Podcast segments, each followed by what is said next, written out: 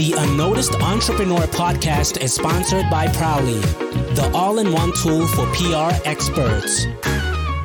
Today, we're going to Chicago, Illinois to talk to Dr. Daniel Bai, who has a business called Close for Chiro, which is kind of a niche consultancy that's built over the last decade, helping the oppressed race of chiropractors out there. Marketing is a subset of sales. Let me repeat that marketing in itself, all the rules of marketing come from the rules of sales. And that is, can you get into the perspective of the person and your audience that you're wishing to serve? So in sales, one of the cardinal rules is, what do they want?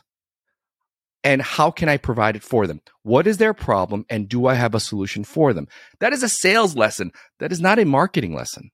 So I think the biggest one is the fact that we stayed focused. It's very easy for entrepreneurs to diversify their offerings because on paper it sounds right, right? And that is actually not how it works. Staying focused on a very specific need, want, and desire or a problem is one of the hardest things for us to do because it's so easy to get weighed by maybe I could sell this instead of focusing on one thing. The other big challenge was the fact that I was unnoticed, right? A lot of people on this podcast are in that same boat. And I'm absolutely noticed. And the reason I'm noticed is because I'm not afraid to offend. I'm not afraid to be provocative. Even the name of our company, Close for Chiro, is very bold. It's very polarizing.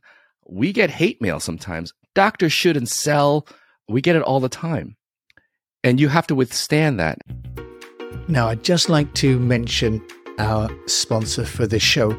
The Unnoticed Entrepreneur podcast is sponsored by a company called Prowly. Prowly is an all in one software for leveraging your public relations activities.